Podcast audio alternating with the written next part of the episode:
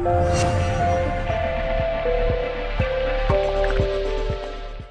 sa s veľkou slávou ohlásila vraj ďalšia pomoc gastru a cestovnému ruchu a na obrazovke svietila suma 220 miliónov eur. Pre upresnenie jedná sa len o toľko očakávané dofinancovanie schémy pomoci na ministerstve dopravy, ohlásené už v októbri, aby vôbec bolo možné žiadať o slúbenú pomoc za obdobie druhej vlny od novembra. Za obdobie 6 mesiacov na tvrdo zatvorených prevádzok napísali pred týždňom na sociálnej sieti predstavitelia iniciatívy 10 pre gastro. Vláda ale hovorí, že požiadavky prevyšujú možnosti. Ja dnes v štúdiu Trendu vítam Viliama Pavlovského z iniciatívy 10 pre gastro. Vítajte. Ďakujem pekne, dobrý deň. Budeme sa dnes baviť o tom, že aká je tá pomoc pre gastro a o tom, že v akom stave je v súčasnosti gastro. Ja len pre doplnenie uvediem, že vy ste k tomuto vyjadreniu, ktoré som citovala na úvod, spomínali aj to, že podľa analýz malo ísť presne o 178 miliónov, potom sa to upravilo na 157 miliónov a nakoniec sa schválilo 120 miliónov eur, ktoré majú vystačiť až do konca mája. Už teraz vieme, že to asi nie je dosť. V akom teda stave to teraz je? Uh, tak ako ste povedala presne, aby som sa na začiatok vrátil k tomu, uh, k tomu citovaniu toho nášho článku a zároveň k vyjadreniu alebo tlačovej uh, správe, ktorá išla z ministerstva financií. Uh, bavíme sa o tom, že sme už 13 mesiacov zatvorení, mm. teda celý ten náš sektor sa nachádza a prežíva klinickú smrť už 13. mesiac.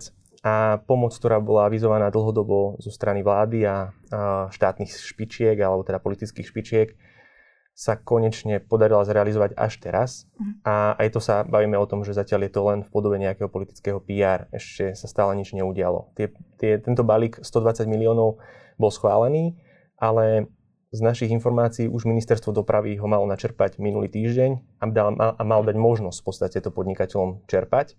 To sa nestalo? To sa nestalo. Takže zatiaľ pre nás v podstate to zase len je jedna z takých možno uh, dobrých kampaní uh, politických strán alebo tých hlavných predstaviteľov momentálne koalície, ale problém je naozaj, že my sa tu už bavíme o, o dňoch, kedy tie podniky zomierajú stále vo väčšom a väčšom počte, pretože mm, jediná schéma, ktorá reálne sa zameriava len čisto na cestovný ruch, ktorý je jeden z tých sektorov, ktorý najdlhšie obdobie je zatvorený a najdlhšie trpí v podstate touto pandémiou, uh, je schéma z ministerstva dopravy, ktoré bolo možné čerpať do októbra 2020. My sme v apríli 2021 a za 6-7 mesiacov v podstate tí podnikatelia nemajú možnosť čerpať túto jedinú schému, ktorá je zameraná presne len na nich a na ich potreby.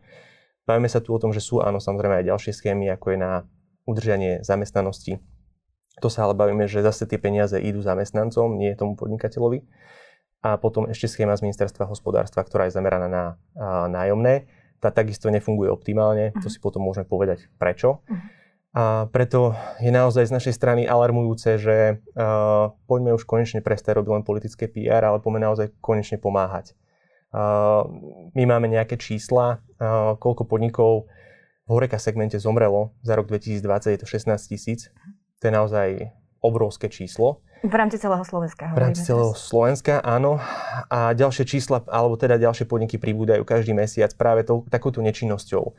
Uh, ja môžem povedať za tú skúsenosť polročnú našej iniciatívy, uh, že sa naozaj snažíme každodenne komunikovať s kompetentnými alebo s úradníkmi alebo teda s úradmi, ktoré majú na starosti riešiť túto situáciu. V prípade ministerstva dopravy tam naozaj sa dá povedať, že oni teraz momentálne nemajú čo spraviť, pokiaľ tie finančné peniaze nenatečú mm-hmm. z ministerstva financí a naozaj už dlhodobo avizujú, že tieto finančné zdroje potrebujú. To znamená, že tým, že sme v kontakte aj naozaj s tými kompetentnými, nemôžeme povedať, že sú tam takí, ktorí všetci nechcú pomáhať, alebo teda, že všetci nechcú pomáhať. Je tam práve, že veľa takých, ktorí chcú pomáhať, ale stojí to na tých najvyšších postoch. To znamená, že aj oni majú svoje limity a pokiaľ nemajú z čoho rozdávať alebo pomáhať a kompenzovať, tak sa nepohneme ďalej. A toto je naozaj veľmi smutná situácia, až by som povedala tragická už v dnešnej dobe. Lebo keď si to tak možno, že nejak obrazne povieme, tak e, ľudské telo potrebuje k svojmu fungovaniu kyslík. To v našom prípade ako podnikateľ môžem povedať, že to je cash flow a už teda tok peňazí, ktorý si my vytvárame nejakým obratom. Ak ľudskému telu chýbajú plúca, tak existuje zvyčajne nejaký prístroj, ktorý kompenzuje uh, tento orgán. V našom prípade uh, a v tom podnikateľskom segmente sa bavíme o tom, že tie plúca je náš obrad, ktorý si my vytvárame a kompenzácia by mala prísť zo strany štátu, pokiaľ máme tvrdý zákaz uh-huh. uh, si voľne podnikať a robiť vlastne to, čo robíme a čím sa živíme. V takom prípade ja sa pýtam, že je ochotné ľudské telo prežiť 6 a 7 mesiacov bez kyslíku a prečo si myslíme, že podnikateľ to zvládne. Proste je to nereálne. A naozaj ja sa čudujem, že... Uh, a čudujem. Ja som vlastne na tom istom, keďže sám som podnikateľ a sám uh, viem, aké veľké minusy nám táto pandémia urobila. A v tom, a ešte v tým, že som vlastne v kontakte denodennom uh, s mnohými podnikateľmi, ktorí tu roky uh, vytvárali hodnoty, ktorí roky prispievali desiatky až stovky tisíc do štátnej pokladne, tak sú zúfali z toho, že aké majú kompletne minuté rezervy a zároveň ako sú zadlžení, uh-huh, uh-huh. aby stále ten biznis udržali na hladine, aby neprepúšťali ľudí, s ktorými tu budovali roky uh, uh, ten svoj biznis a, a, a v podstate sú to príbehy ľudí, ktorí nechcú prísť o to, čo tu naozaj v pote tváre budovali uh-huh. roky. A, a teraz je tá situácia taká, že ak, sa, ak ne, nepríde k nejakému zrýchlenému kroku z pohľadu štátu a z pohľadu vlády, tak uh, tu budú umierať podniky každý týždeň vo veľkých počtoch. Ja som si všimla, že vy približne každé tri týždne iniciujete, iniciujete na vládu nejakým spôsobom nejaké výzvy. Aj nám, nám ako redaktorom chodia teda tie maily a tlačové správy. Je to teda dialog s tou vládou, alebo je to nejaký jednosmerný váš akt?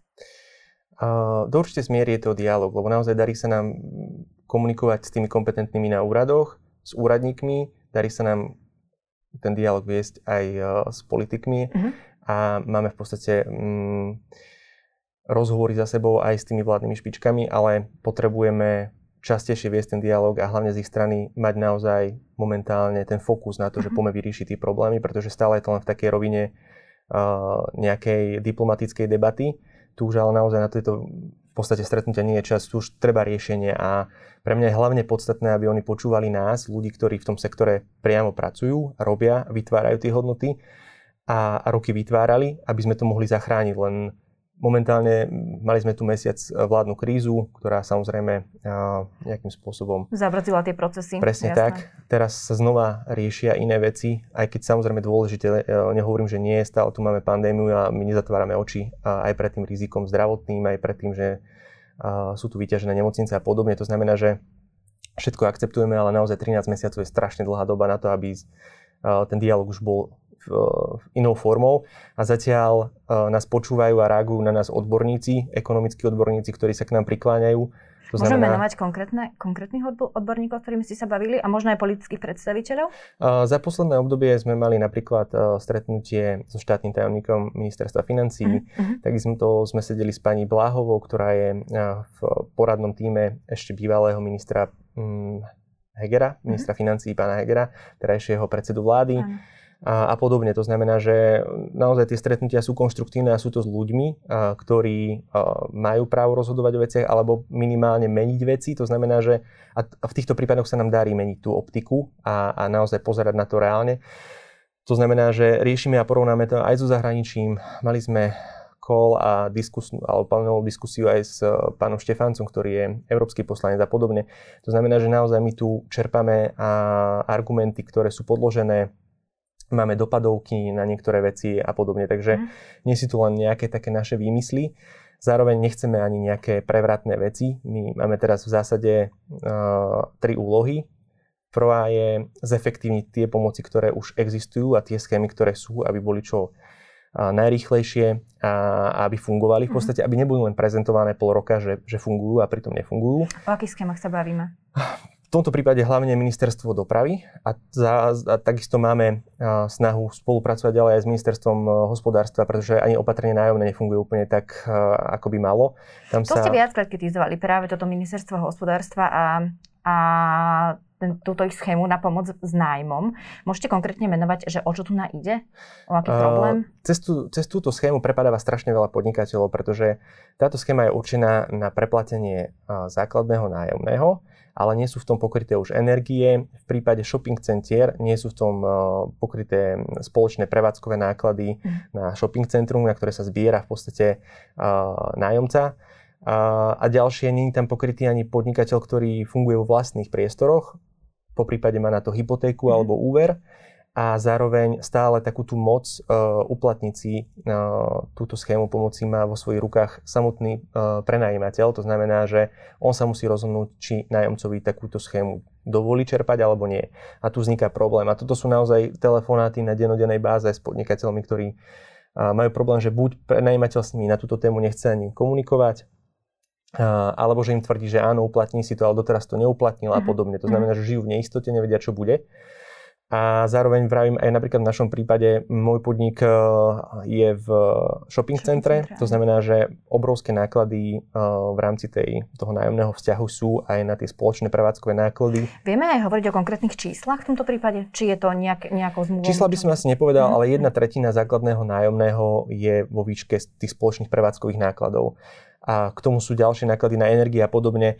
To znamená, že mm, naozaj bavíme sa o veľkých čiastkách, ktoré my nemáme z čoho pokryť, pretože nemôžeme slobodne podnikať a mhm. venovať sa tomu, čo, čo robíme. To, čo robíme na rozvoze a to, čo robíme na to momentálnom fungovaní nám naozaj nepokrýva skoro ani tie základné potreby. To znamená, že momentálne sme naozaj závislí od tej pomoci a akutnej pomoci. A v tomto prípade je to stále vec rokovaní a rozprávania sa o týchto problémoch znútra, a kdežto tu je stále ako keby taká pomyselná čiara medzi nami a politikmi, ktorí majú právo rozhodovať o týchto mm. veciach. A, a to je také najsmutnejšie na tom. A za ďalšie dlho sa tu hovorí o nejakom odškodňovacom zákone, ktoré si teraz rezorty posúvajú medzi sebou. Stále nemáme nejaké vyjadrenie, stále nevieme, ako to bude fungovať, ako by to malo fungovať a podobne. Opakujem, zase sa nekomunikuje s nami. To znamená, že myslím si, že by sme mali uh, určite čo, čo do toho povedať a možno, že povedať, že aké efektívne to v skutočnosti bude na tých reálnych príkladoch. Jasne. My netvrdíme, ale nestavíme sa k tým veciam, že tie schémy sú všetky len zlé. To, to vôbec nie. Napríklad schéma z ministerstva dopravy bola v poriadku a určite by pomohla, keby bola vraj funkčná a keby tí poctiví podnikatelia, ktorí tu roky vytvárali hodnoty a vytvárajú, ju mohli čerpať. To znamená, že ako najväčší problém toho celého zatiaľ vidím komunikáciu. Vy už dlhodobo bojujete aj o to, aby sa znížila DPH, takisto ako je to aj v každej susednej krajine. V podstate stalo sa to, aj keď uh, vyžiadať iba o krátkodobé zníženie DPH, čo by tiež pomohlo každopádne. To, to je určitý krok, by som povedal, ale ak sa teraz vrátim k tomu, že som tvrdil, že potrebujeme ako keby vyriešiť tri úlohy. Prvá je teda zefektívniť schémy, ktoré nefungujú a aby boli čo najadresnejšie a najrychlejšie uh, fungujúce. Zároveň potrebujeme uh, znižiť DPH. Toto opatrenie uh, urobilo niekoľko krajín Európskej únii, vyspelejších krajín, my máme dopadovku vyrátanú, ako by to fungovalo z pohľadu štátu, pretože štát sa na to pozerá optikou, e, že príde o určité milióny. A teda? My máme dopadovku vyrátanú, že v prípade, že by sa znížila DPH na 10%, uh-huh. Mhm. tak štát by prišiel o zhruba 70 miliónov eur na výbere DPH. Uh-huh. Mhm. Lenže uh, dlhodobo sa tu pracuje a náš sektor sa určitým spôsobom škatulkuje do toho, že v našom sektore je obrovská šedá ekonomika, s ktorou sa pracuje a je nejaká analýza, ktorá hovorí o tom, že 16,7% peňazí z toho celkového výberu chýba ešte v tom balíku. To znamená, že o 16,7% by sa vybralo viac, keby šedá ekonomika na Slovensku neexistovala.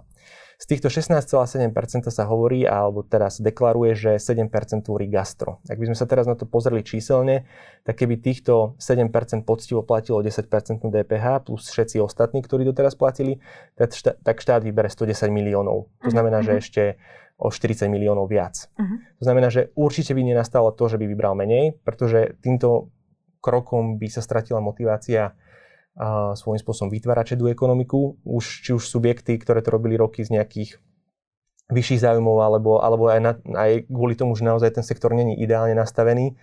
Keby to prestali robiť, to znamená, že ten štát nepríde ani o, o euro vo finále, ešte zvýšime spotrebu a spravíme transparentnejšie to konkurenčné prostredie, lebo teraz to tak nie je.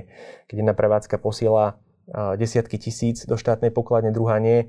Samozrejme, e, je to vec kontrolingu štátnej správy, to, to berem, ale toto len pomôže, tento krok proste len pomôže aj vláde a takisto aj podnikateľovi a nastaví férové podmienky pre obidve strany, aby aj štát dostal peniaze do štátnej pokladnice, zároveň aby ten podnikateľ mal reálne prostredie na podnikanie.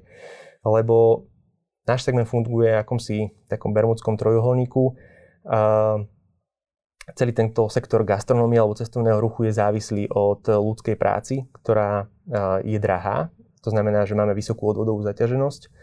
Do toho sme na Slovensku, kde máme nízku kúpyschopnosť. To znamená, že sú nejaké limity, cez ktoré ten zákazník uh-huh, už neprejde, ale on vo finále vidí iba finálnu cenu. To znamená, poviem to na príklade, že pizza stojí 8 eur, uh, on si neuvedomuje, že podnikateľ vlastne z toho dostane len 6 eur. On to bere, že toto je hranica, koľko je on ochotný za tú pizzu dať. A teda podnikateľ s tou cenou nemôže pracovať. No a ďalšia vec je, alebo teda treťou vecou je vysoká DPH, to znamená až 20%. Keby sme sa bavili o tom, že tých 10% ostane podnikateľovi, tak on sa dokáže jednak zrevitalizovať celý ten svoj biznis nasledujúci rok alebo dva, na aké obdobie by sa to zaviedlo a zároveň dokáže robiť kvalitné prostredie pre svojich zamestnancov, pracovné a dokáže pokryť uh, určite nejakú časť dlhov, ktoré mu vznikli kvôli pandémii. My sa bavíme o dočasnom uh, riešení práve kvôli tomu, aby sme vedeli to potom zanalizovať a ukázať, že naozaj mali sme pravdu, že pomohlo to tej štátnej pokladni, pomohlo to celému systému a pomohlo to aj tomu konkurenčnému prostrediu a tým pádom sa môžeme baviť o predlžení ako o trvalom riešení. Čo by pre vás znamenalo dočasne znižiť tú daň Tak ako to hodnoty? spravili zahraničné krajiny, napríklad Nemecko, myslím, že do roku 2022 znížilo na hranicu 5 alebo 7% DPH. A toto je pre nás riešenie, že naozaj povedať si, dobre, tak 2 roky uh, znižíme na hranicu 5 až 10 uh, zanalizujeme to, ukážeme na tomto príklade, že naozaj ten štát neutrpel, naopak pomohol naštartovať ten biznis, pomohol odstrániť šedú ekonomiku a podobne a potom sa môžeme baviť samozrejme automaticky o predlžovaní tohto riešenia. Ak sa ešte vrátim k tej šedej ekonomike, môžeme povedať, že korona kríza nastavila zrkadlo takejto šedej ekonomike alebo odhalila viacej tých ľudí, ktorí podnikajú takto? To si nemyslím, lebo na jednej strane oni pokračujú ďalej v takomto fungovaní. Možno, že teraz sa to ešte práve viac prehlbuje, lebo nie každý podnikateľ z toho z tej snahy prežiť naozaj, však má rodinu, má, uh, má nejaké svoje záväzky a podobne, tak sa možno uchyluje teraz aj k takýmto krokom. Uh, čo ukázala samozrejme, ukázala len to, že môžu teraz čerpať schémy pomoci len tí, ktorí poctivo podnikali a to je fér, uh-huh. ale ja si myslím, že hlavne táto korona gastru môže pomôcť vyriešiť túto otázku DPH konečne, pretože keby veci fungovali a všetci by sme boli zahltení tým bežným životom, tak by sa možno sme sa k tomu toľkokrát nevracali, ale napríklad tento krok 10% DPH tu asociácia hotelov a, a reštaurácií uh, apeluje už dlhšie obdobie a mnohé iné asociácie, takže to, to nie je niečo nové. Uh, pomohlo to segmentu, uh, čo sa týka hotelierstva. Tam na ubytovacie služby sa znížila 10% na DPH, preto nevidím dôvod, aby to momentálne nepomohlo aj gastru. Mnohí sa ma pýtajú, že prečo práve gastro, tak ja to naozaj viem reálne povedať na tom príklade, že aby som ten jeden produkt dostal k vám ako pred hostia, tak potrebujem na to troch ľudí. Potrebujem pizza, kuchára napríklad, potrebujem čašníka a potrebujem niekoho, kto ten tanier umie. Uh-huh. To znamená, že sa bavíme naozaj o veľkých nákladoch uh, na, na zamestnancov a, a bavíme sa o tom, že funguje na Slovensku vysoké odvodové zaťaženie. Tam nepredpokladám, že príde k nejakej zmene alebo výraznej, ktorá by naozaj ekonomicky dokážala, dokázala pomôcť, preto vidíme ako to svetlo na konci tunela práve uh, to zníženie DPH. Uh-huh a, a výrazne to teda môže naštartovať a oživiť ten segment. Uh, teraz prišli ešte ministerstva s novinkou, že firmy, ktoré vznikli minulý rok, v roku 2020, môžu čerpať z kompenzácií, pokiaľ majú pokles tržeb 10 A teda je tam tá stanovená hranica až do 31.8. musela tá firma minulý rok vzniknúť. Vy ste tiež majiteľom reštaurácie. Kedy vznikla reštaurácia Simple? Uh, technicky vznikla v júli 2020, to znamená, že my sme od začiatku, uh, od vzniku vlastne tejto iniciatívy upozorňovali na tento kvázi diskro, áno, diskriminačný áno. problém, pretože uh, zase taký, taká iná optika je, že ľudia sa pýtali, prečo ste otvárali, keď bola pandémia, lenže to otvorenie podniku so sebou sprevádza rok a pol príprav, investícií a to sa bavíme o, stovky, o stovkách tisíc. To znamená, že to už je proces, ktorý sa nedá zastaviť a takto, takto vznikalo, vznikali stovky podnikov. To znamená, že my sme od začiatku začali upozorňovať na to, že je tu problém, že prečo diskriminujeme podniky, ktoré naliali do ekonomiky uh-huh. finančné prostriedky, ktoré zamestnávali ľudí a dokonca ktoré ešte za to krátke obdobie fungovania už poslali do štátnej pokladne XY tisíc eur sme veľmi radi, že sa podarilo vyriešiť na základe možno aj tohto apelu to, že uh, sa teraz prehodnotila schéma a už to bude fungovať inak a, a je možné aj pre nás uh, čerpať.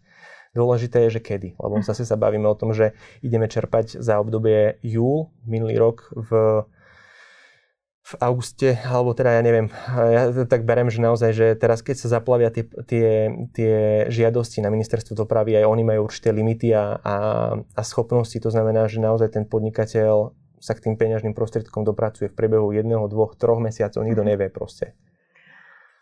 Aká je momentálna situácia v Banskej Bystrici? Vy teda máte reštauráciu v shopping centre v Banskej Bystrici. A Bratislave je to tak, že počas prvej vlny veľmi tí fanúšikovia, fanúšikovia a to tak na zem potvorali svoje obľúbené podniky. Teraz v druhej vlne troška utichlo kvôli tomu, že aj ľudia sú už v náročnej finančnej situácii.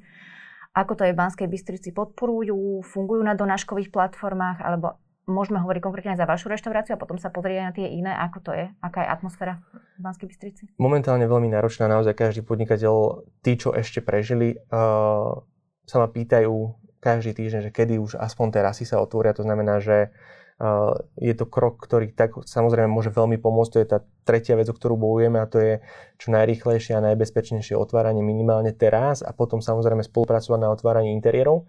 Tá atmosféra je už, už vypetá a mnoho podnikov teda skrachovalo.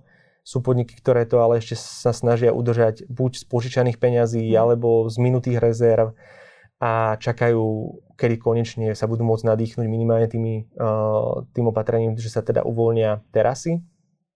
A donáškové služby prišli, myslím si, že v tak vo väčšom, alebo teda prišli vo väčšej miere do Banskej, do Banskej Bystrici práve v tej druhej vlne. Uh-huh. A pre nás to není riešenie, pretože na jednej strane uh, určite to uľahčuje zákazníkovi a klientovi uh, to objednávanie jedla a poskytujeme to v podstate nejaký, nejaký štandard. Na druhej strane pre tú reštauráciu to ekonomicky není vôbec výhodné, hmm. práve naopak, bavíme sa o veľkých percentách. A, z provízie. Z provízie. To znamená, že vyplní vám to niečo, čo sa týka, že vyťažíte možno, že personál, na druhej strane nezarábate na tom skoro nič. Uh-huh. Takže je to také dvojsečné. Určite Bratislava a takéto väčšie mesta na tom fungujú viac. My sa snažíme našich zákazníkov učiť, aby si objednávali priamo konkrétne cez našu reštauráciu. Teraz sa aj prispôsobujeme a digitalizujeme sa takým štýlom, že snažíme sa tú stránku pripraviť ako objednávkový formulár, kde si ten človek dokáže vyklikať, čo konkrétne chce a mm. samozrejme vo vlastnej režii mu to dovezieme v čo najrýchlejšom čase. A fungujete aj vy na nejakej komerčnej platforme donáškovej alebo nie? Máte vyslovene vlastnú? Fungujeme a spolupracujeme s Voltom. Uh-huh, uh-huh. Uh, bereme to tak, že keď sme začínali s iniciatívou, tak boli tí, ktorí sa takisto postavili za, iniciatívu, za iniciatívu a chceli podporiť. Áno. Tá dohoda bola, že budeme fungovať, uh, pokiaľ to bude pre nás mať nejaký význam. Uh, ja zase nemôžem povedať, tie platformy to robia dobre. Uh, naozaj aj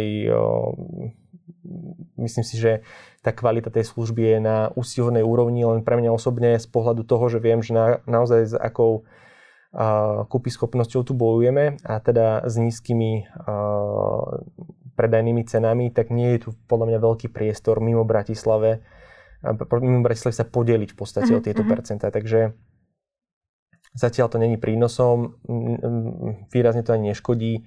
Je to určitá forma prežívania, by som povedal. Jasne. Moja posledná otázka, taká možno základná do dnešných dní, lebo uvoľňovanie sa chystá, ešte netušíme, kedy reštaurácia a tak ďalej, ale Pravdepodobne o mesiace uvoľnia teda terasy, otvoria sa terasy. Prídu ľudia, alebo tam bude stále strach?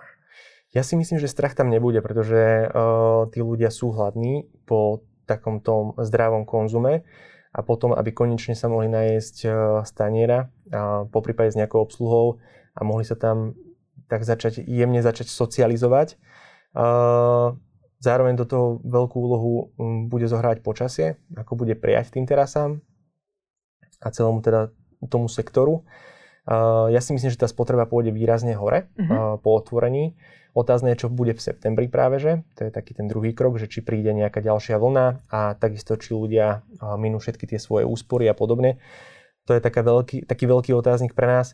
Práve preto my sa nesnažíme teraz nejakým spôsobom uh, sa si nechať zalepiť oči, že dobre, môžete už konečne podnikať aspoň na terasách a podobne my sa momentálne z iniciatívy preklápame na alianciu, ktorá bude dlhodobo sa snažiť fungovať a zastupovať gastro vo veľkom na Slovensku. A momentálne vyslovene čisto ušitá vec, alebo čisto konkrétne asociácia alebo organizácia, ktorá by sa zaoberala len gastronómiou typu reštaurácia, bare, kaviarni a dodávateľia. Tu nie je, práve preto chceme využiť ten priestor a tú dôveru ľudí, ktorí nám tú dôveru už dali v iniciatíve a podporujú nás a využiť uh, jednak aj ten, tú, tú mediálnu silu momentálne a zároveň aj tú politickú silu na to, aby sme mali možnosť ten náš segment konečne meniť k lepšiemu uh-huh.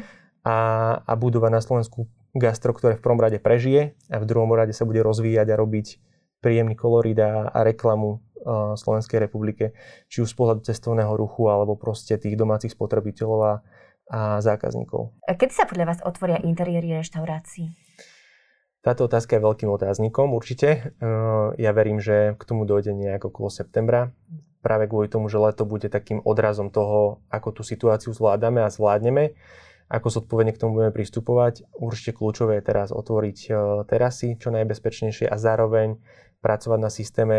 To sa v podstate už aj deje. My spolupracujeme s rôznymi organizáciami, takisto aj so ZMOSom, na tom, aby sme vedeli interiéry otvárať bezpečnou formou, zároveň aby sme mohli poskytnúť štátu možno, že trasovanie zákazníkov, uh-huh. ktorí tam boli v tom čase a podobne. To znamená, že uh, pracujeme na tom intenzívne a snažíme sa prinášať riešenia, ako tak uh, v podstate urobiť čo najskôr. Predpokladáte, že leto budú zatvorené interiéry reštaurácií ešte? Mm. Že ostanú iba tie terasy? Ja som optimista, ale myslím si, že uh, z takého z tej histórie od začiatku tej pandémie, keď vidím ten pohľad a, a ako sa kladie obrovské riziko na to, že človek, ktorý je v interiéri a konzumuje, je škodný, aj keď na to nie sú žiadne mhm. podklady, nie sú na to žiadne analýzy a podobne. Doteraz máme informáciu, že iba 20 ľudí sa nakazilo v reštaurácii za celú pandémiu. To znamená, že e, z tohto pohľadu si myslím, že to budú sa snažiť až na ten záver a, leta, uh-huh. možno začiatok jesene, sprístupniť aj keď za určitých pravidiel, na čom pracujeme. Uh-huh. Čiže keď to bude skôr, ja budem veľmi rád, uh-huh. budem sa tešiť, ale snažím sa veci vnímať tak nejak aj realisticky, nielen optimisticky. No uvidíme, ako to celé dopadne. Ja vám ďakujem, že ste prišli do, do trendu. William Pavlovský bol môjim dnešným hostom. Ďakujem pekne.